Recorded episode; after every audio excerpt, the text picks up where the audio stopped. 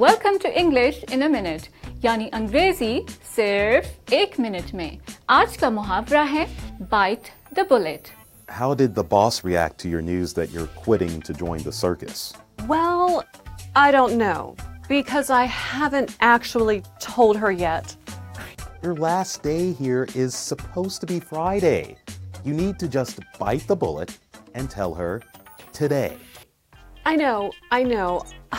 I just, I'm a little scared. Have you ever seen Katie angry?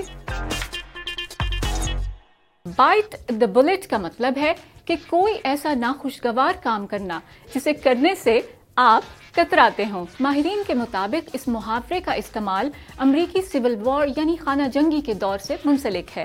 جب زخمی فوجیوں کو تکلیف علاج کے دوران چبانے کے لیے نرم بلٹ دی جاتی تھی اور یہ تھی انگریزی ایک منٹ میں